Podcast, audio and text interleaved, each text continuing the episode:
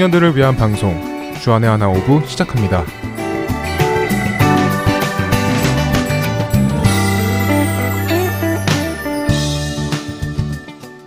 애청자 여러분 안녕하세요. 진행의 박영규입니다.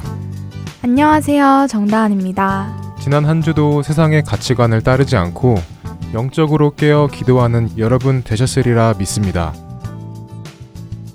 이야기를 나누기 전에 광고 말씀 한 가지 전해드립니다.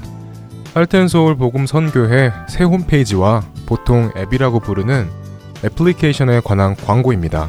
네, 하덴서울 복음 선교회 홈페이지가 머리부터 발끝까지 새롭게 단장되었습니다. 보다 멋있고 보다 심플하게 바뀌었습니다. 그리고 홈페이지 주소는 변경이 없는 www.heartandsoul.org로 접속하실 수 있습니다. 그리고 앱에 대해서 광고드립니다.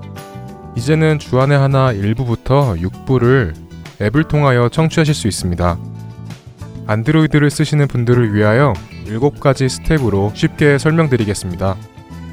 기계마다 약간의 차이가 있을 수도 있지만 많이 다르지는 않습니다. 스텝 1.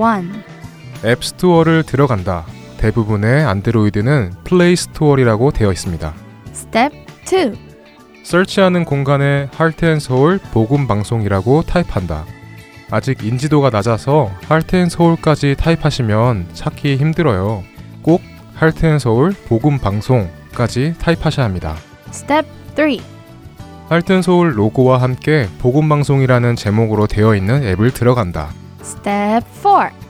install을 누른 다음에 accept를 누른다. 스텝 5. install이 다 될 때까지 기다린다. 스텝 6.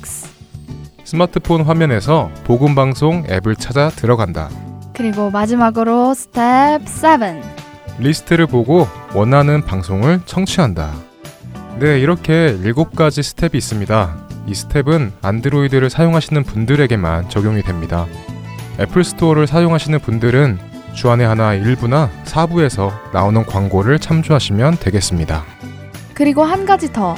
앱을 사용하기 전 꼭 알아두셔야 할 주의사항이 있습니다. 앱을 통하여 듣는 방송은 폰 데이터를 소모하게 됩니다. 그러므로 데이터 usage를 잘 체크해 주시거나 와이파이를 접속하셔서 청취하시는 것을 추천해 드립니다. 네, 더 자세한 문의는 본 방송사 전화번호 602-866-8999로 연락 주시기를 바랍니다. 첫 찬양 듣고 오겠습니다.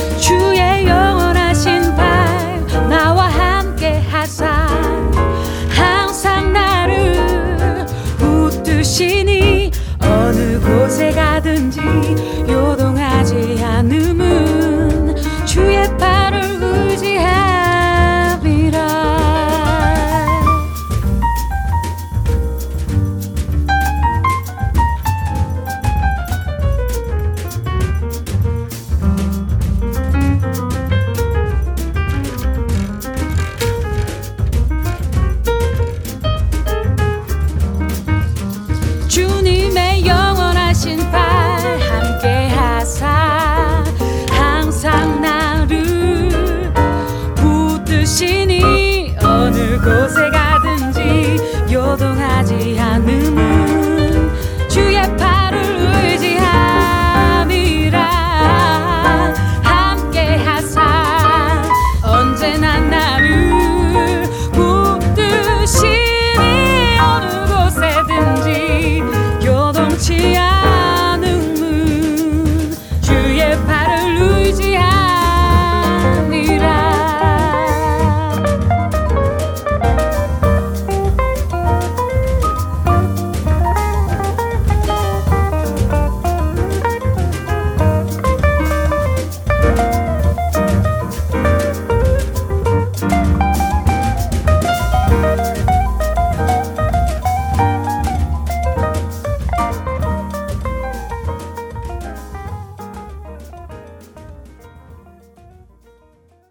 제가 며칠 전에 갑자기 예수님께서 제자들을 부르셨을 때 제자들의 모습이 어땠을까 궁금해서 성경 말씀을 한번 찾아보았어요.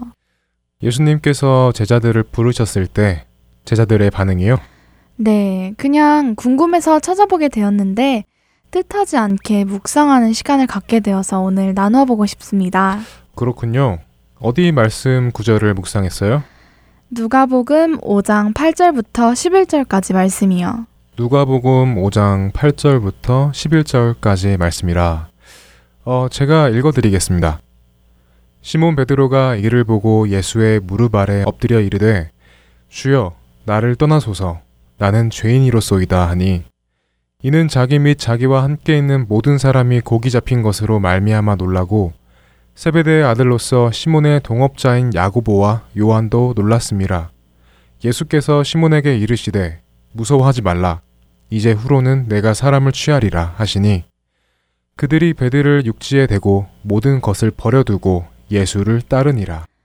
말씀을 보시면 제자들이 그냥 하던 일을 잠시 파스하고 예수님을 따르는 것이 아니라 모든 것을 버려두고 예수님을 따르잖아요. 그렇죠. 뭐 주섬주섬 여행 갈 준비를 하고 비상식량과 뭐 돈을 챙겨 따랐다고는 보여지지 않네요. 말씀 그대로 모든 것을 버려두고 예수님을 따랐다고 말씀에 나와 있으니까요. 네, 이렇게 예수님께서 제자들을 부르셨을 때처럼 지금 우리를 따르라고 부르신다면 우리는 어떤 모습으로 반응할까요? 어, 글쎄요.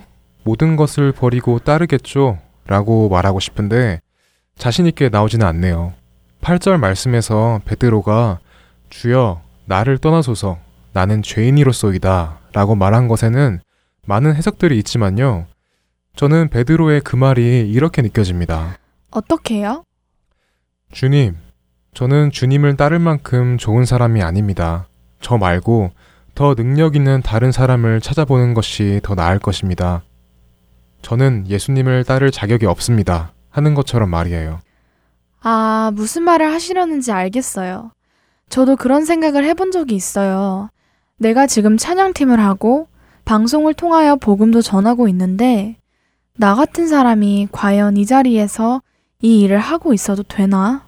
더 깨끗하고 더 신실하고 더 나은 사람이 하면 훨씬 좋을 텐데 라는 생각이 들더라고요.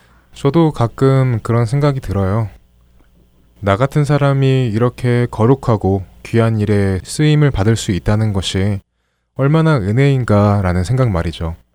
그것이 하나님의 은혜라는 것을 알지만 가끔은 나는 이 일에 어울리지 않는 사람이라는 생각이 듭니다. 하지만 생각해보면 우리가 그런 생각을 하게 되는 것은 우리가 복음을 전하는 일, 찬양팀에서 사역을 하는 일, 교회에서 봉사를 하는 이유가 잘못된 시점에서 시작이 되어서 그런 것은 아닐까 하는 생각도 듭니다. 내가 모자라기 때문에, 내가 부족하기 때문에 나에게 주어진 사역에 어울리지 않다는 생각이나 더 나은 사람이 했으면 더 좋은 영향력과 더 좋은 결과를 내지 않았을까 하는 그런 생각이 잘못된 시점에서 시작해서 그렇다고요? 네. 대부분 우리는 사역이나 봉사, 복음을 전하는 일들의 시작, 시점이 내가 하나님을 위해서 무언가를 하겠다 하는 곳에서 시작하는 것이 아닌가 싶어요. 그러니까 내가 주님을 위해 무엇을 한다는 생각을 가지고 있으니까 나는 이 일에 어울리지 않다. 나보다 더 나은 사람이 했으면 좋겠다라는 생각이 드는 것 아닐까요? 아, 그렇네요.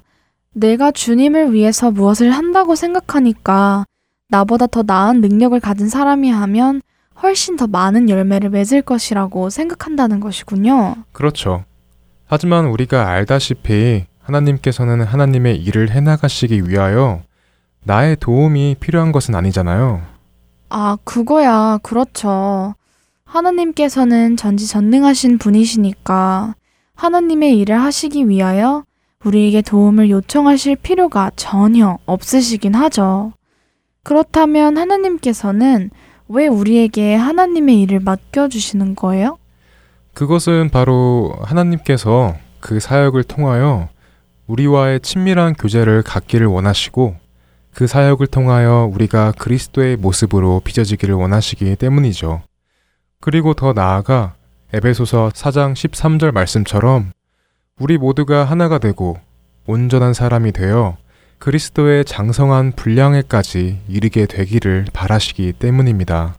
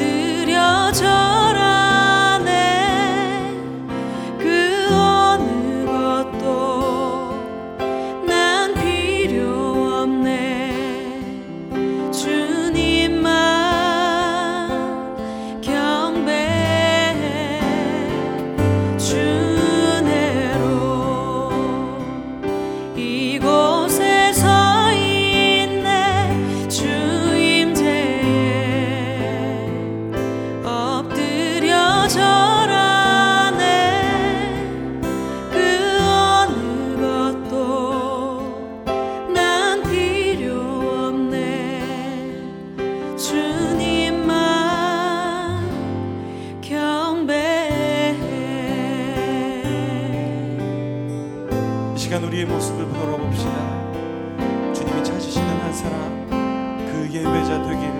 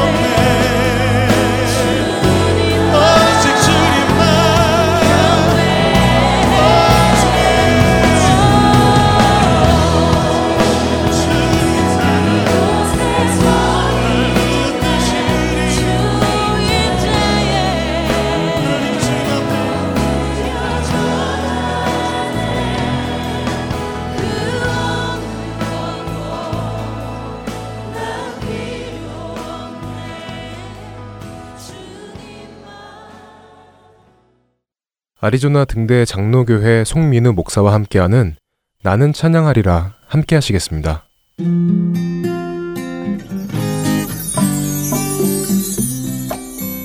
샬롬, 나는 찬양하리라 송민우 목사입니다. 오늘도 우리는 예수님 한 분만으로 충분함을 고백하며 기쁨으로 함께 찬양하는 시간이 되었으면 좋겠습니다. 오늘 여러분과 함께 배우고 싶은 찬양은 2011년에 발표된 마커스 라이브 워십 4집에 들어있는 주님을 보게 하소서입니다. 먼저 찬양을 잠시 듣고 함께 배워보겠습니다.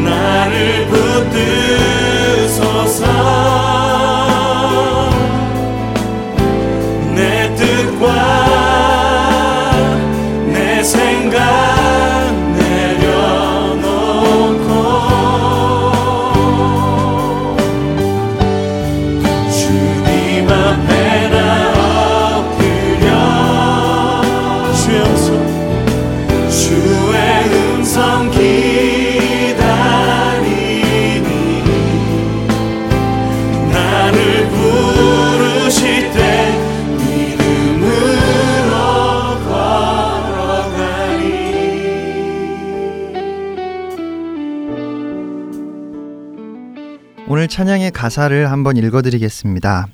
나의 주님께 찬양 드리며 그 크신 사랑 주 임재 감사해. 어두움 속에 찾아오셔서 주님의 영광 보게 하시네. 의심하는 나를 손 내밀어 잡아 주시네. 두려운 마음 내려놓고 주 바라봅니다. 주님을 보게 하소서. 나를 붙드소서. 내 뜻과 내 생각 내려놓고 주님 앞에 나 엎드려 주의 음성 기다리니 나를 부르실 때 믿음으로 걸어가리.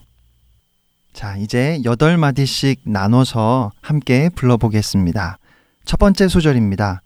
나의 주님께 찬양 드리며 그 크신 사랑 주 임재 감사해.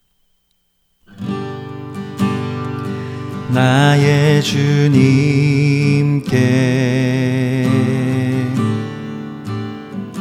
찬양 드리며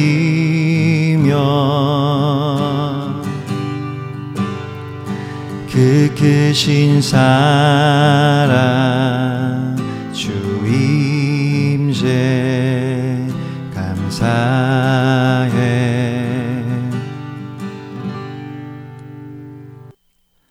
도돌이표가 있어서 두 번째 소절은 첫 번째 소절과 가사만 다르고 멜로디는 똑같습니다. 어두움 속에 찾아오셔서 주님의 영광 보게 하시네. 어둠 속에 찾아오셔서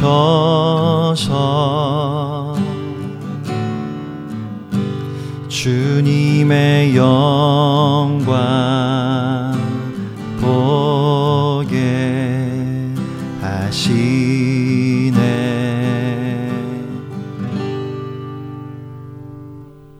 세 번째 소절입니다.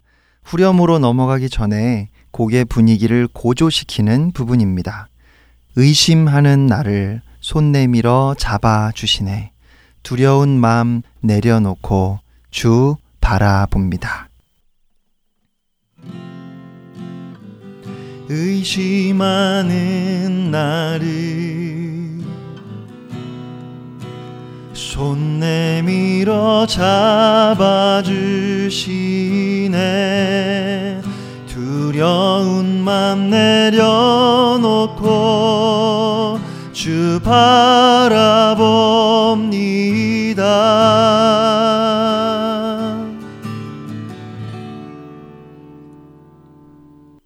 다음은 후렴입니다. 후렴은 16마디로 되어 있는데요. 먼저 앞부분 8마디를 같이 불러보겠습니다. 주님을 보게 하소서, 나를 붙드소서, 내 뜻과 내 생각 내려놓고.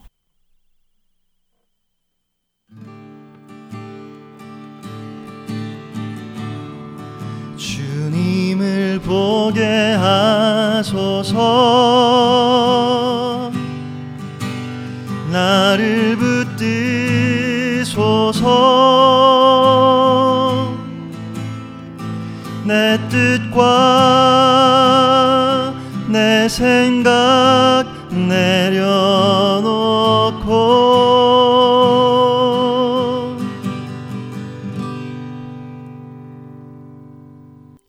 마지막 여덟 마디입니다. 처음 두 마디가 이전 소절과 같아서 반복되는 느낌을 줍니다. 주님 앞에 나 엎드려 주의 음성 기다리니 나를 부르실 때 믿음으로 걸어가리. 주님 앞에 나 엎드려 주의 음성 기다리니 나를 부르실 때 믿음으로 걸어가리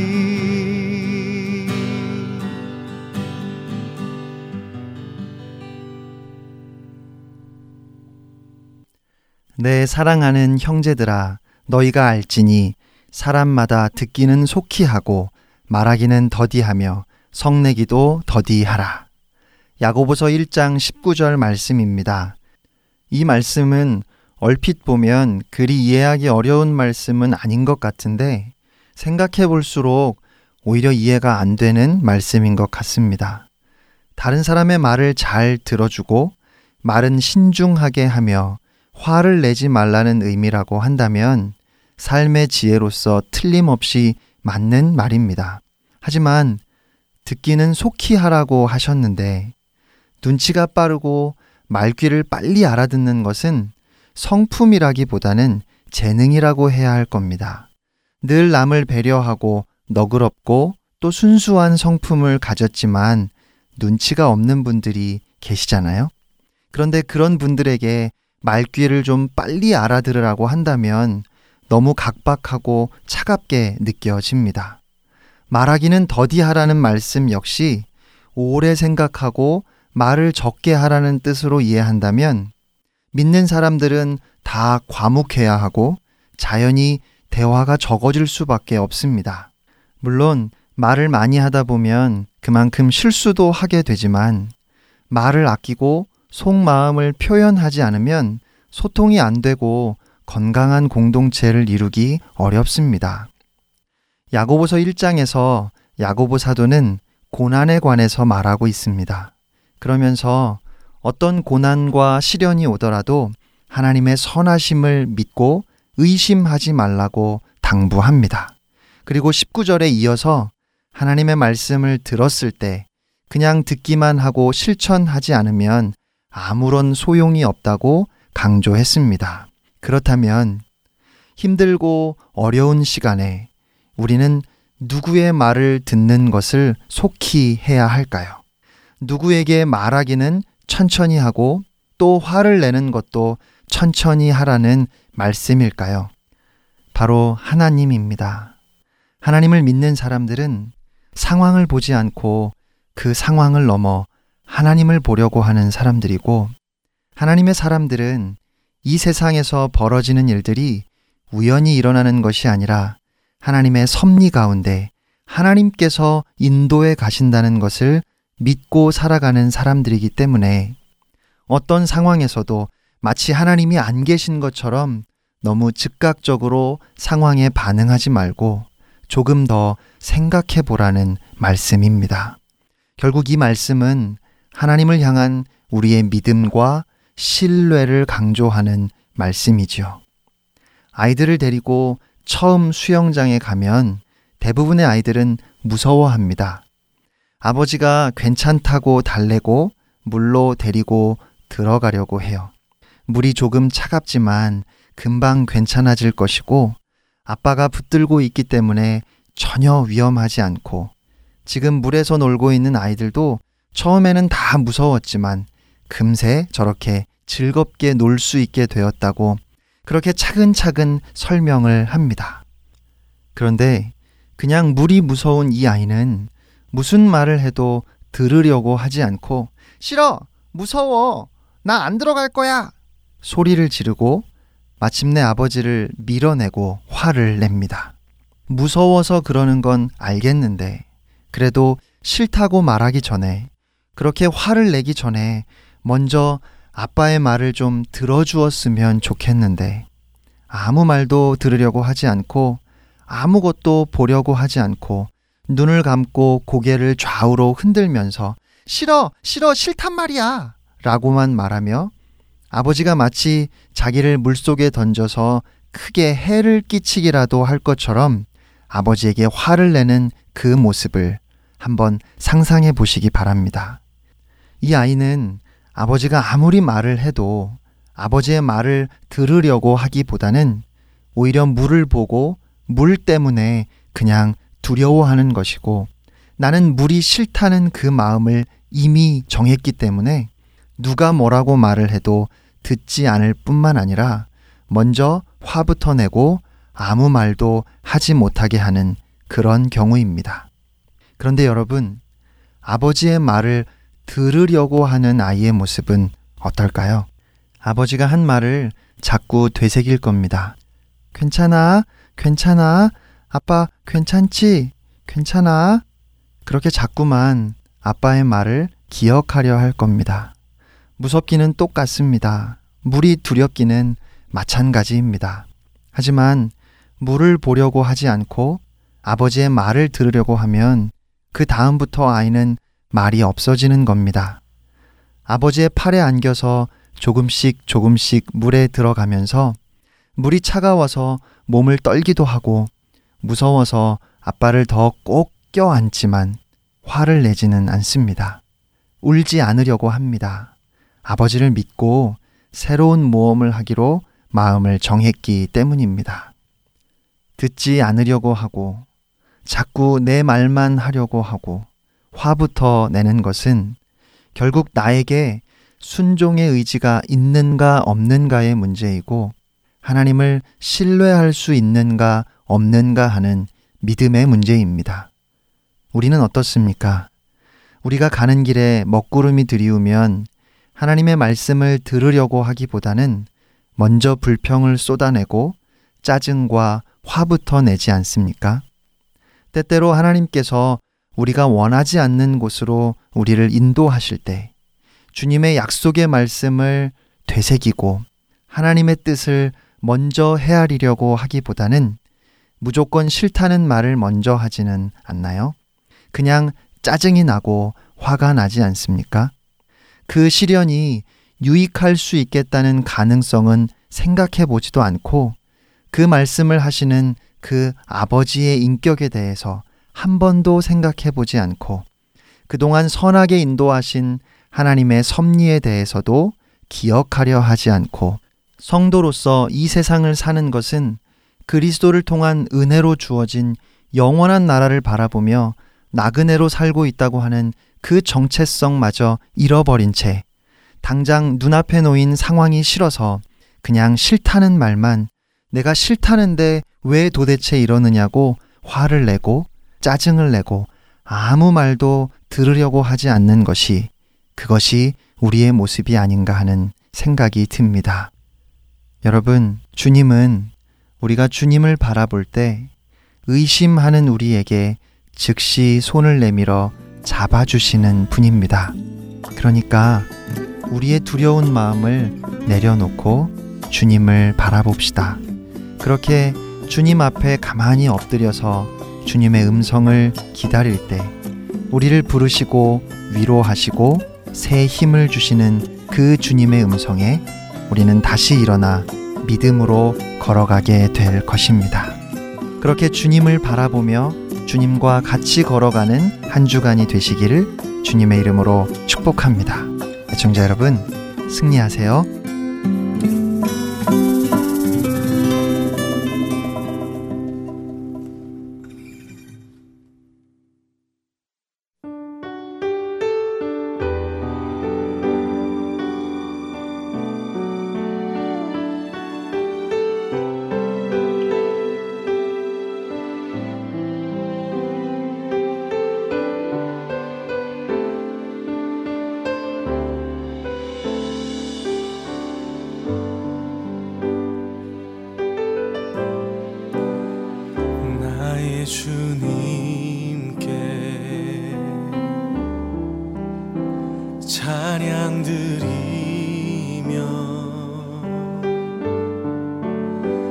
그 크신 사랑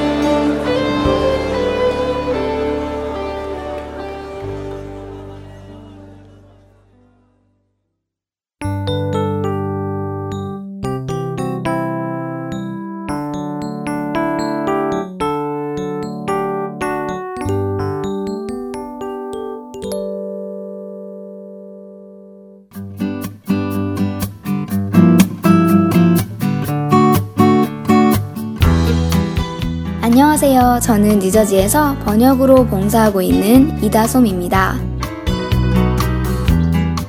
번역을 하며 매주 읽는 원고를 통해 저의 신앙관을 세워가는 데 많은 도움이 되고 하나님을 더 깊이 묵상할 수 있음에 감사를 드립니다.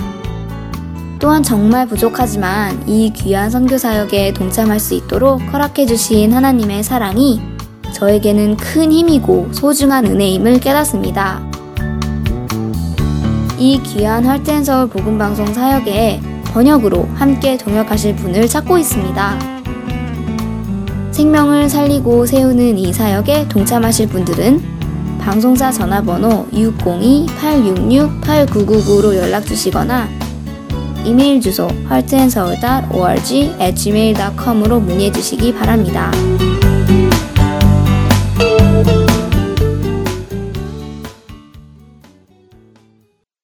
설교 말씀으로 이어집니다. 서울 베이직교회 조정민 목사께서 창세기 50장 15절부터 21절까지의 말씀으로 구원의 섭리라는 주제로 말씀 나누어 주십니다. 은혜의 시간 되시길 바랍니다.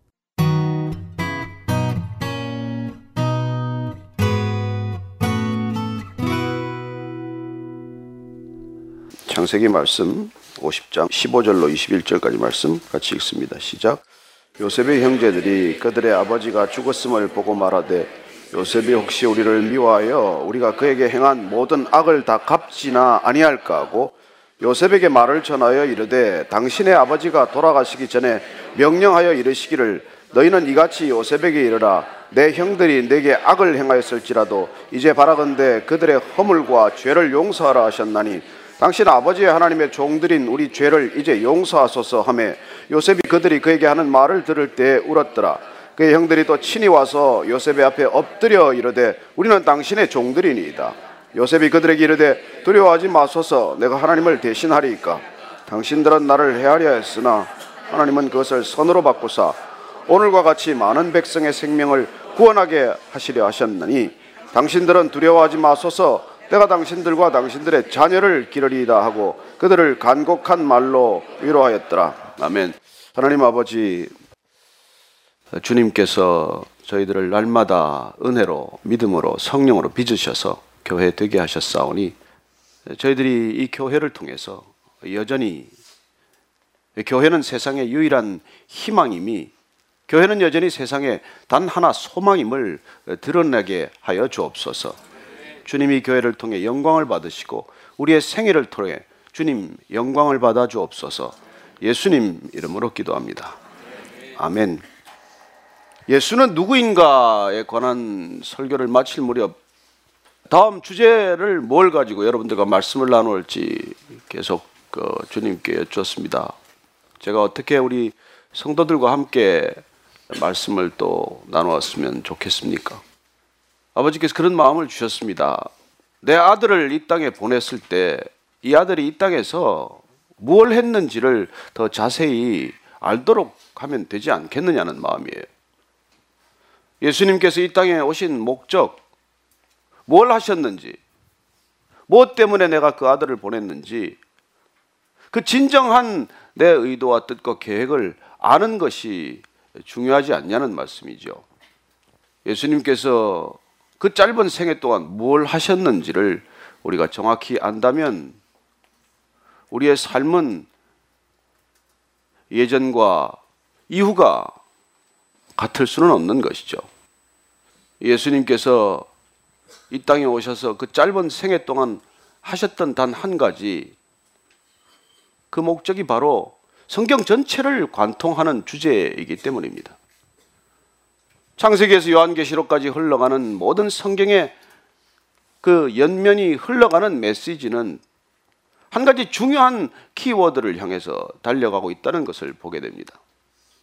예수님께서 그걸 이루러 오셨고, 그걸 위해서 오셨고, 그걸 우리에게 선물로 주시기 위해서 오셨고, 그리고 그것이 이 땅 가운데 어떤 변화를 일으키는지, 세상에 죄악된 이 세상이 흘러가는 그 거대한 물줄기가 어떻게 바뀌는지를 우리에게 보게 하시기 위해서 예수님께서는 십자가를 지셨고 부활하셨고 그리고 우리에게 말씀하신 바 기억나게 하실 성령님을 보내주신 것입니다. 그렇다면 그 목적은 무엇입니까? 저와 여러분이 익히 아는 대로 구원이라고 하는 것이죠. 성경은 구원에 관한 책입니다. 성경은 성공에 관한 책이 아니에요. 우리가 세상에 지혜서들도 많이 읽고 세상에서 우리에게 여러 가지 성공의 비결이나 팁을 알려주는 책들이 많지만 성경은 그런 차원의 우리가 성공을 얘기하는 것이 아니라 영원한 생명을 얻는 구원에 관한 얘기고 그 구원이야말로 인생의 어떤 성공과도 비교할 수 없는 성공. 인생의 어떤 기준이나 가치와는 비교할 수 없는 기준과 가치이기 때문에 우리에게 그걸 알려주기 위해서 말씀하셨고 가르치셨고 그리고 생명을 쏟아부으셨고 자가를 끝내주셨고 그리고 부활하신 것이죠. 그 면면이 이어가는 구원의 얘기 그걸 우리는 하나님의 얘기 His story라고 그러는 것이죠.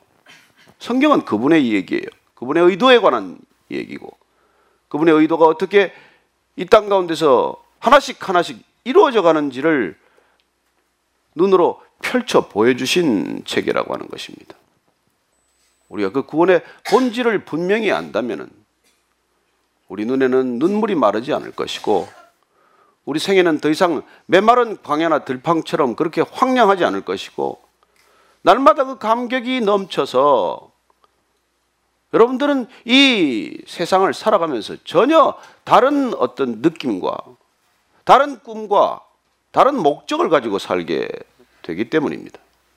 오늘 그 서론 부분이에요. 그래서 오늘 우리가 익히 잘 아는 하나님의 사람 요셉으로부터 그 구원의 얘기를 한번 시작해 보고자 합니다. 요셉이 어떤 사람인지를 조금 더 우리가 구체적으로 한번 들여다보면 구원에 관해서 요셉은 오실 예수님에 대한 가장 예표가 상징이 그 사인이 되는 인물이기 때문이죠.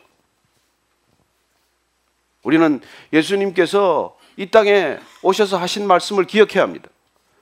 나는 아브라함이 있기 전부터 있었느니라. 어떻게 있어 계셨을까?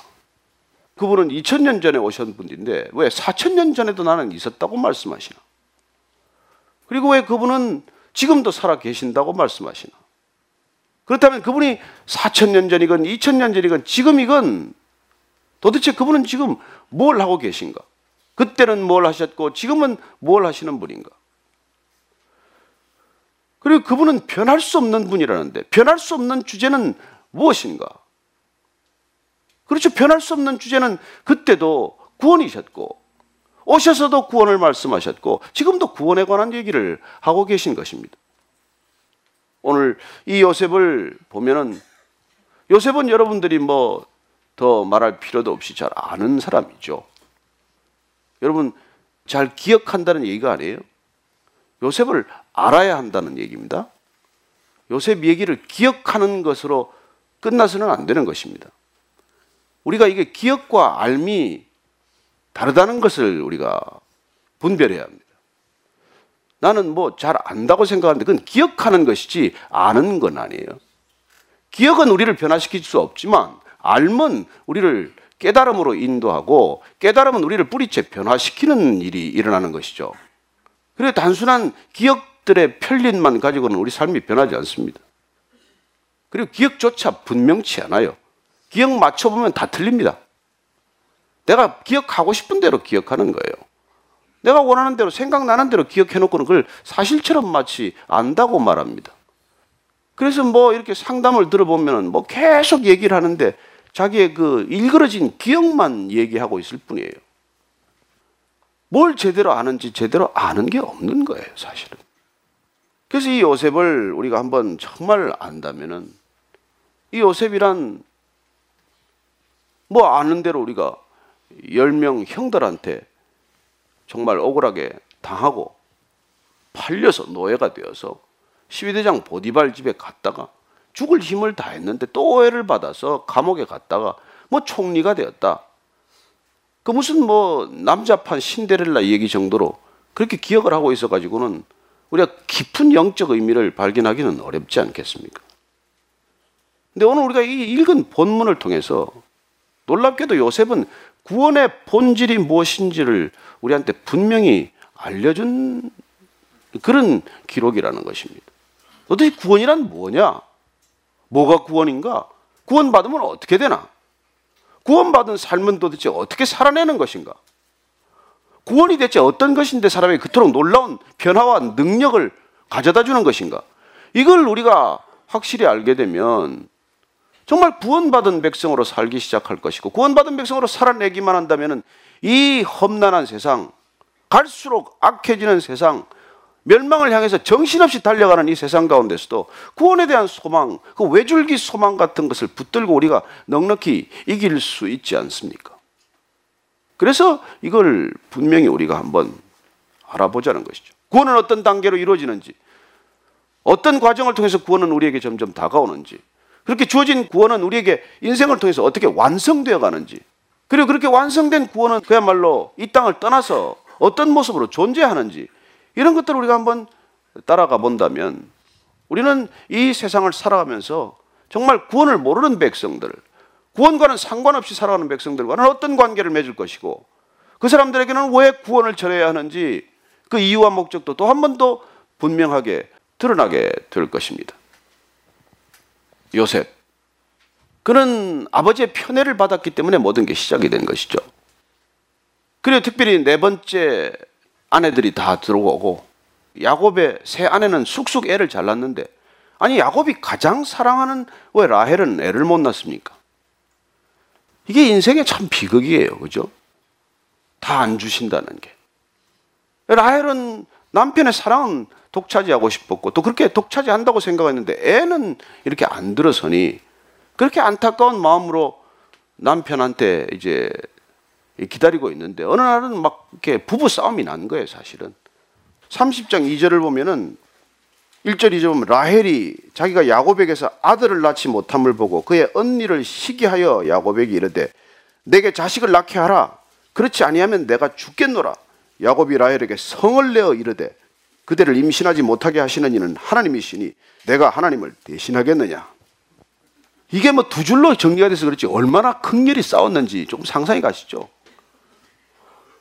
근데 어쨌건 가장 사랑하는 아내였기 때문에 요셉이 태어났을 때 정말 라헬도 그렇지만 야곱도 뛸 듯이 기뻤을 것입니다. 얼마나 기뻤으면 채색 옷을 입혔겠어요. 그 당시 채색 옷이라는 게 요새 뭐 브랜드의 옷보다도 훨씬 귀한 건데 옷에 물감을 들인다는 건 정말 지금으로 치면 구하기 아주 어려운 옷이죠. 그런 걸 입혀 키워놨으니 아니 위에 열명 형들이 어느 순간 완전히 그냥 볼 일 없어진 것이죠. 그래서 이제 그런 고난이 시작이 되었다 얘기입니다. 그러나 어쨌건 이 동생을 팔아버림으로써 이 가족에게는 지울 수 없는 그늘이 드리워진 것이죠. 열 명의 형들은 공범자예요. 누구에게도 아버지한테 진실을 말할 수 없어요. 그 아버지가 또 보통 사람입니까? 그러니 이 열 명의 형들이 같은 지금 잘못을 저질러 놓고 어떻게 보면 똘똘 뭉쳐서 아버지에게 이 비밀을 지켜야 하고 그리고 여러분 죄와 비밀은 우리 안에 그늘을 만듭니다. 무슨 집에 기쁨이 있겠어요? 사실 그래서 집안에 일어난 우환들이 많습니다. 어쨌건 이 어려운 시간들을 견디고 난 뒤에 팔았던 동생이 뜻밖의 애굽 총리가 되어서 그렇게 극적인 재회를 하는 시간을 우리는 기억하고 있습니다. 그래요 이렇게 얘기는 진행이 됐는데 문제는 아니 이 동생이 웬만큼 성공했으면 좋은데 총리까지 올라간 거란 말이에요. 그래서 이제 그 총리 덕으로 가족들이 전부 다 이사를 오게 되고 야곱 그 아버지를 비롯해서 70명 가족이 고센 땅에서 목축을 하면서 다시 살게 되고 그래서 일단 근심 없이 살게 되었는데 문제는 아버지 야곱이 임종을 맡게 되면서 형들의 있던 그 뿌리 깊은 죄책감, 복수에 대한 두려움 이게 확 살아난 거죠. 그래서 이제 얼마나 자주 만났겠어요. 야, 이거 아버지가 임종이 가까우면서 이 아버지 계실 땐 괜찮지만은 아버지 돌아가시면 우리 요셉이 가만히 있겠니? 네 같으면 가만히 있겠어? 안 되지. 난 못 참을 것 같은데. 그래, 우리 죽을 것 같지. 이 죽을 것 같은 두려움이 찾아온 것이죠. 그래서 오늘 이제 뜻을 합쳐서 입을 맞추고 여러 가지 국리 끝에 지어낸 뭐 거짓말 같은 것이죠. 아버지가 돌아가시기 전에 유언을 남겼는데 너 우리가 잘못했지만 절대로 우리 손대면 안 된다고 아버지가 유언한 거 알아? 알기는 뭐 지, 지네들끼리 지금 입을 맞춰서 얘기해놓고 그렇게 얘기를 할 수 있습니까? 그렇게 중요한 유언이면 야곱이 진실을 알면 불러서 얘기했겠죠. 어쩌면 이건 영원히 묻혀야 할 비밀이 아니겠어요.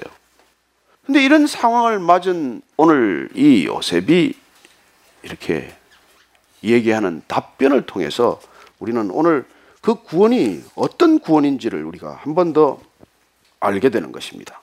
오늘 앞부분을 다시 한 번 더 읽어보면 요셉의 형제들이 그들의 아버지가 죽었음을 보고 말하되 요셉이 혹시 우리를 미워하여 우리가 그에게 행한 모든 악을 다 갚지나 아니할까 하고 요셉에게 말을 전하여 이르되 당신의 아버지가 돌아가시기 전에 명령하여 이르시기를 너희는 이같이 요셉에게 이르라 내 형들이 내게 악을 행했을지라도 이제 바라건대 그들의 허물과 죄를 용서하라 하셨나니 당신 아버지의 하나님의 종들인 우리 죄를 이제 용서하소서 하매 이게 뭐 말이 복잡해서 무슨 말인지 알아듣겠어요?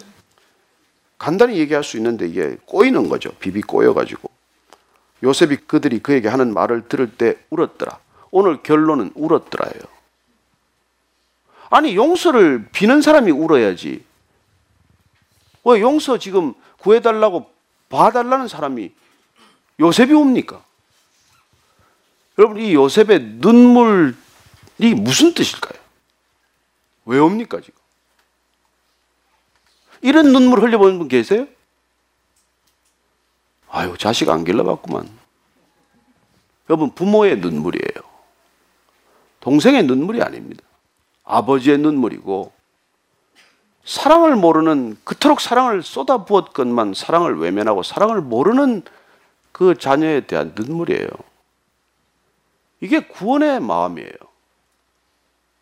이 때문에 사는 거, 이 눈물 때문에 사는 거죠. 요셉은 그야말로 놀라운 사람이에요. 우리는 그를 꿈의 사람으로 기억합니다. 믿음의 사람으로 기억합니다. 용서의 사람으로 기억을 해요. 사랑의 사람으로 기억을 합니다. 그러나 오늘 이 모든 줄거리를 보면 그는 구원의 사람이에요. 구원받은 사람이고, 구원을 위해 살고 있는 사람이고, 구원을 향해 한 번도 걸음을 흐트리지 않고 걸어가는 그 걸음을 보게 되는 것이죠. 어떻게 이렇게 골고루 성품을 다 갖출 수 있습니까? 어떻게 이 사람 모든 그런 인격적인 균형을 갖추고 있을까요? 구원 확실히 받았기 때문이에요. 옛날에 뭐 우리 한국사님 즐겨하는 표현으로 뭐 8원을 받았는지 10원을 받았는지 구원을 받았는지 몰라가지고 이 사람들이 자꾸 헷갈린다 그러는데 구원받은 걸 확실히 구원받은 걸 알면 그러지 않는다는 거예요. 이 요셉이 아무리 봐도 상처가 없어요. 그럼 상처받은 사람은 이렇게 행동 안 합니다. 무엇 때문에 이 사람은 상처에 묶이지 않았을까요? 확실히 구원받았기 때문이에요. 여러분 구원받은 사람은 확실히 구원받으면 상처에 묶이지 않습니다. 과거에 묶이지 않아요. 상처란 과거 아닙니까? 여러분 상처는 주는 사람 책임이 아니에요, 사실. 받는 사람 책임이지. 누가 상처 우리 안 주는 사람이 있어요? 근데 받을 것인지 말 것인지 내가 결정하는 거예요.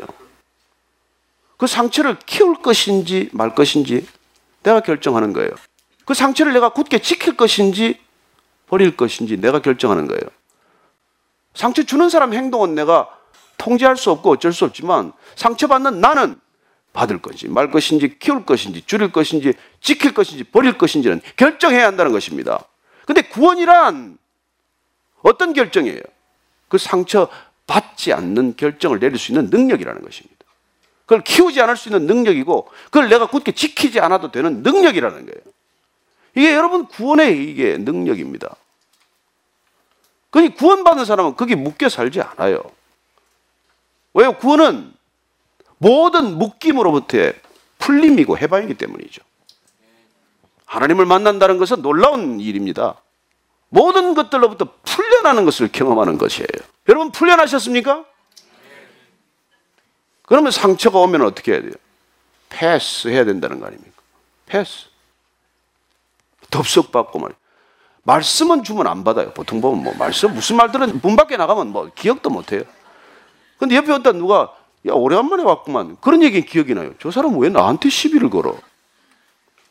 그래 무슨 말을 듣습니까? 무슨 말을 받아야 됩니까?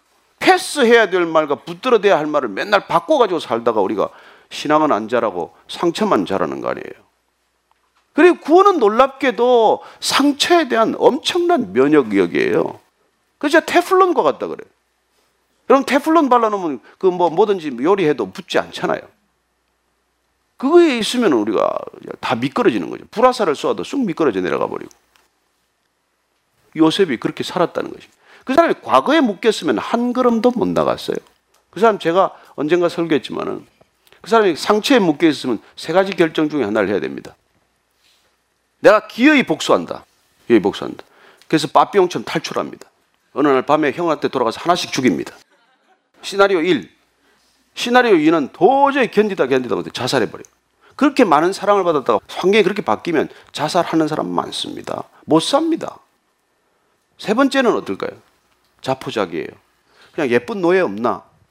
예쁜 여자 노예 하나 만나가지고 얼굴도 잘생겼겠다. 애 낳고 사는 것이죠. 노예로서 노예 낳고 노예로서 영원히 사는 거예요. 근데 그런 선택을 하지 않았다는 것입니다. 상처가 있으면 그런 선택을 해요. 상처가 없기 때문에 그런 선택을 하지 않았어요. 구원 못 받으면 앞까지 그 세 가지 길밖에 없어요. 그러나 구원받으면 전혀 창의적인 길이 생긴다는 것입니다. 그래서 요셉은 전혀 다른 삶을 살아요. 그러니까 이렇게까지 형들한테 얘기를 하니까 눈물을 보이니까 형들은 이 눈물의 의미를 어떻게 생각했어요? 드디어 원한이 터졌구나. 야, 울기까지 하네. 큰일 났다, 큰일 났어. 그때 형들이 말이죠. 18절 말씀 한번 보세요. 그 형들이 또 친히 와서 요셉의 앞에 엎드려 이르되 우리는 당신의 종들이니다. 이제 목숨을 구걸하는 극적인 단계로 가는 것이죠. 다 납작 엎드렸어요. 요셉이 꿈꿨던 대로 열두 별이 와서 다 절하고 볕단 집에 와서 다 절하고 엎드려서 하는 말이란 건 우리가 네 형들이 아니라 우리 너의 종이다 이렇게 얘기를 하는 것이죠. 자 이런 구원은 이 사람들도 구원 받았어요. 사실은 구원의 혈통 아닙니까? 근데 구원이 뭔지도 모르고 구원을 누리지 못하는 삶은 늘 불안한 삶이라는 거예요. 늘 두려운 삶이라는 거예요. 늘 죄책감에서 헤어나지 못하는 삶이에요. 그늘이 사라지지 않는 삶입니다. 근데 요셉은 어때요? 자, 19절 말씀 한 번 더 읽습니다. 시작. 요셉이 그들에게 이르되 두려워하지 마소서 내가 하나님을 대신하리까. 아, 이게 여기 내가 하나님을 대신하리까 이거는 그 부부싸움 할 때한 거하고는 좀 내용이 다르잖아요. 이걸 같이 해석하면 좀 어렵죠. 근데, 근데 이건 뭐 분명한 뜻이죠. 내가 하나님을 대신하겠냐. 자, 보니까 이게 엄청 이게 구원의 본질로서 너 이게 명심해야 될 얘기예요, 우리가. 첫째, 두려워하지 말라는 거예요. 왜? 내가 하나님을 대신하지 않겠다. 이걸 구원이라고 해요. 이게 구원이란 말이에요. 요셉이 어떻게 구원받았냐? 내가 하나님을 대신하겠느냐? 나는 하나님을 대신해서는 안 된다. 나는 하나님의 자리에 올라가서는 안 된다. 이게 구원이기 때문에 그는 이 구원의 본질을 놓치지 않았기 때문에 상처에 묶이지 않은 것이죠. 놀랍지 않습니까? 그러면 여러분들 상처받는 사람 지금 뭐 때문에 받았어요? 여러분들이 하나님을 대신했기 때문에 받은 거예요. 우리 이거 명심하십시다. 하나님의 자리에 올라가지 않으면 상처 안 받을 수 있다는 거예요. 구원의 본질에 이르면 상처를 받아도 그걸 지키거나 오래 간직하거나 그걸 키우거나 날마다 묵상하거나 영원히 간직하거나 기도하면서 묵상하지 않는다는 거예요. 어떻게 하나님을 묵상해야지 그 사람 그걸 상처를 묵상하겠어요. 자, 그리고 나서 20절 말씀 읽습니다. 시작. 당신들은 나를 해하려 하였으나 하나님은 그것을 손으로 바꾸사 오늘과 같이 많은 백성의 생명을 구원하게 하시려 하셨나니 그래서 구원의 본질을 받은 사람은 뭘 어떻게 해석을 해요? 구원이란 인간의 악한 동기를 하나님의 선한 동기로 바꾸는 일이라는 거예요. 인간은 선한 동기가 없어요. 다 지저분한 동기거나 뭐, 그, 뭐, 뭐 잘못된 동기거나 악한 동기예요. 근데 하나님은 전문이 그 인간의 악한 동기, 잘못된 동기, 나쁜 동기가 하나님의 선한 계획 속에 편입되게 하는 놀라운 일이 있다는 것이죠.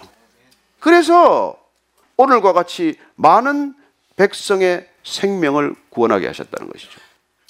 하나님은 구원이 주된 목적이고 구원이 전문이고 많은 생명을 구원에 이르게 하는 것이 하나님의 계획과 의도라는 것입니다.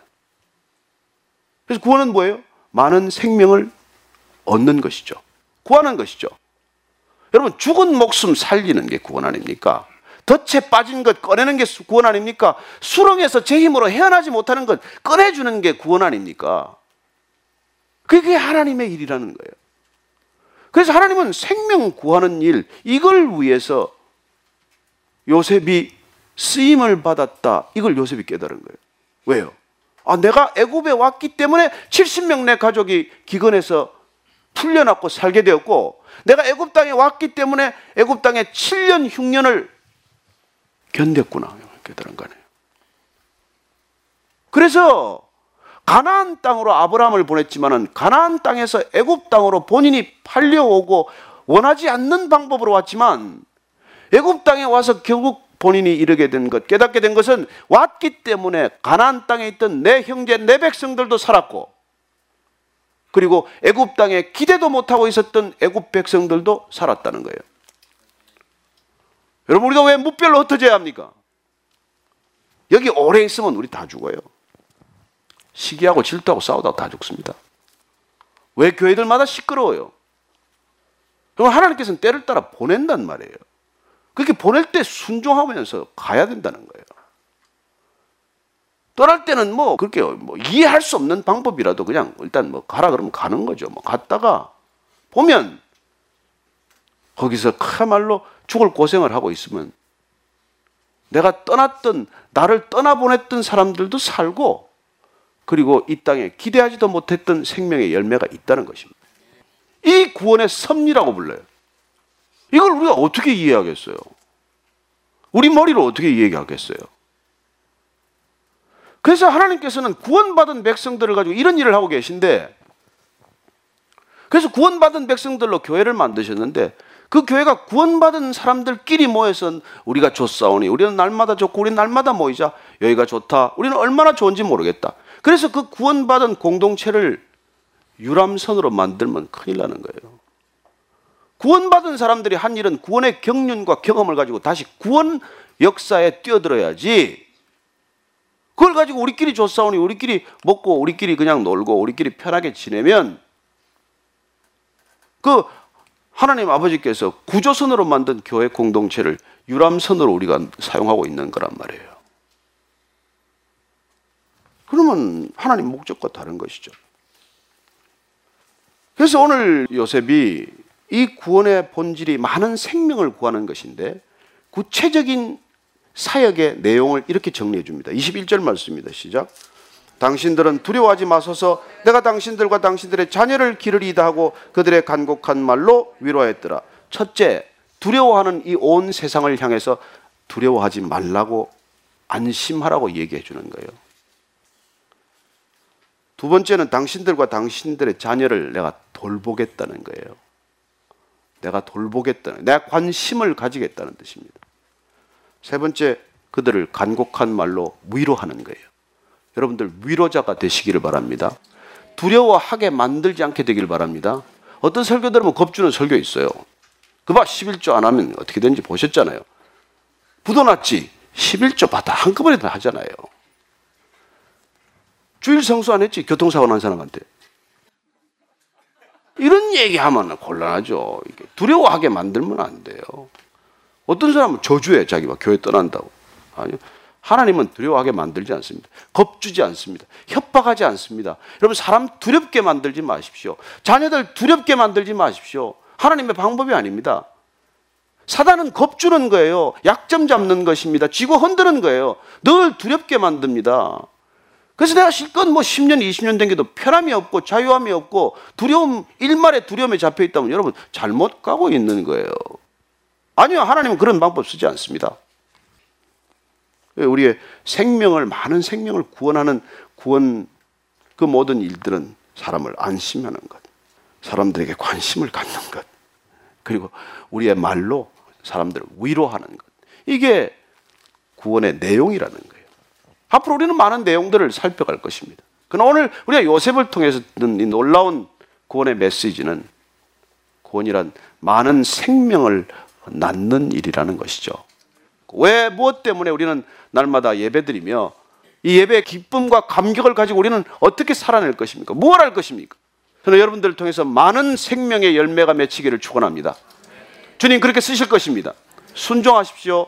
그 주님의 뜻을 기뻐하십시오. 우리 모두가 그렇게 기뻐하십시다.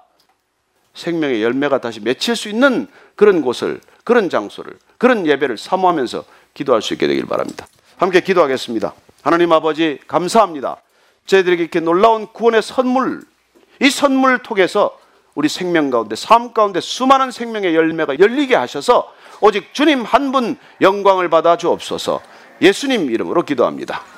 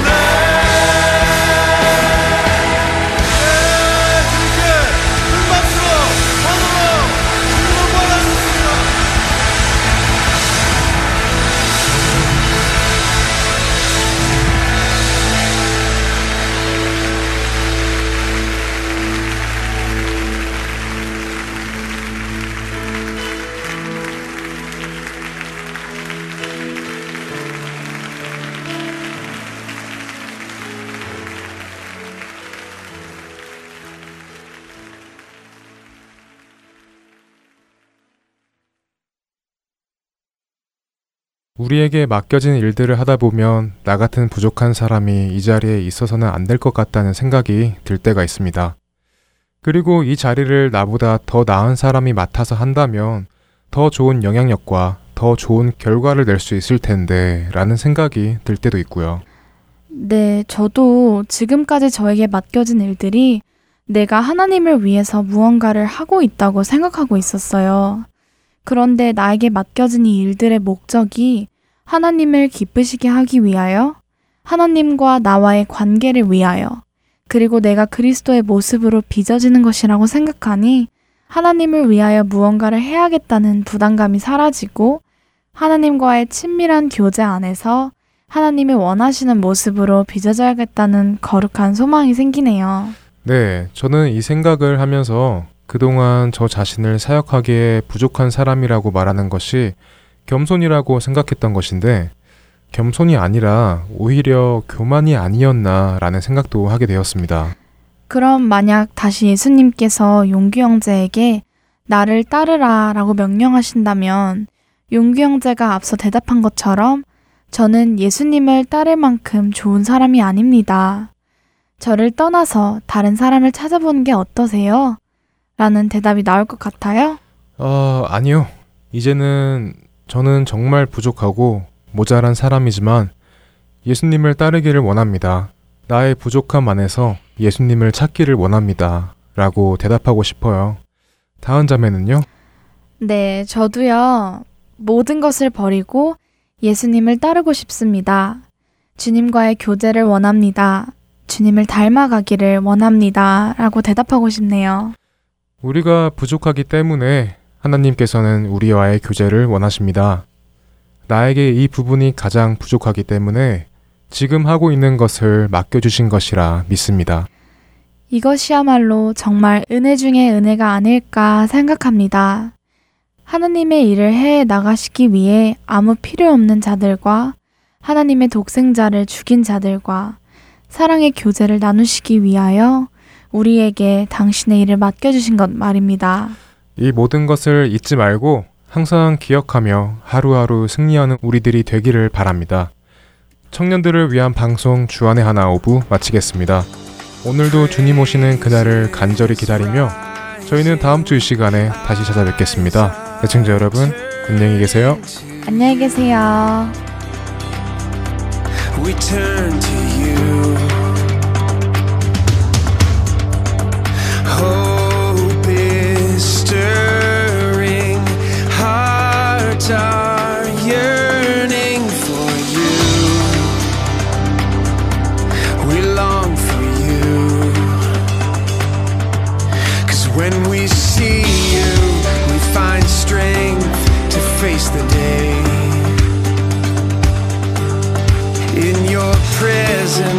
All our fears are washed away, washed away.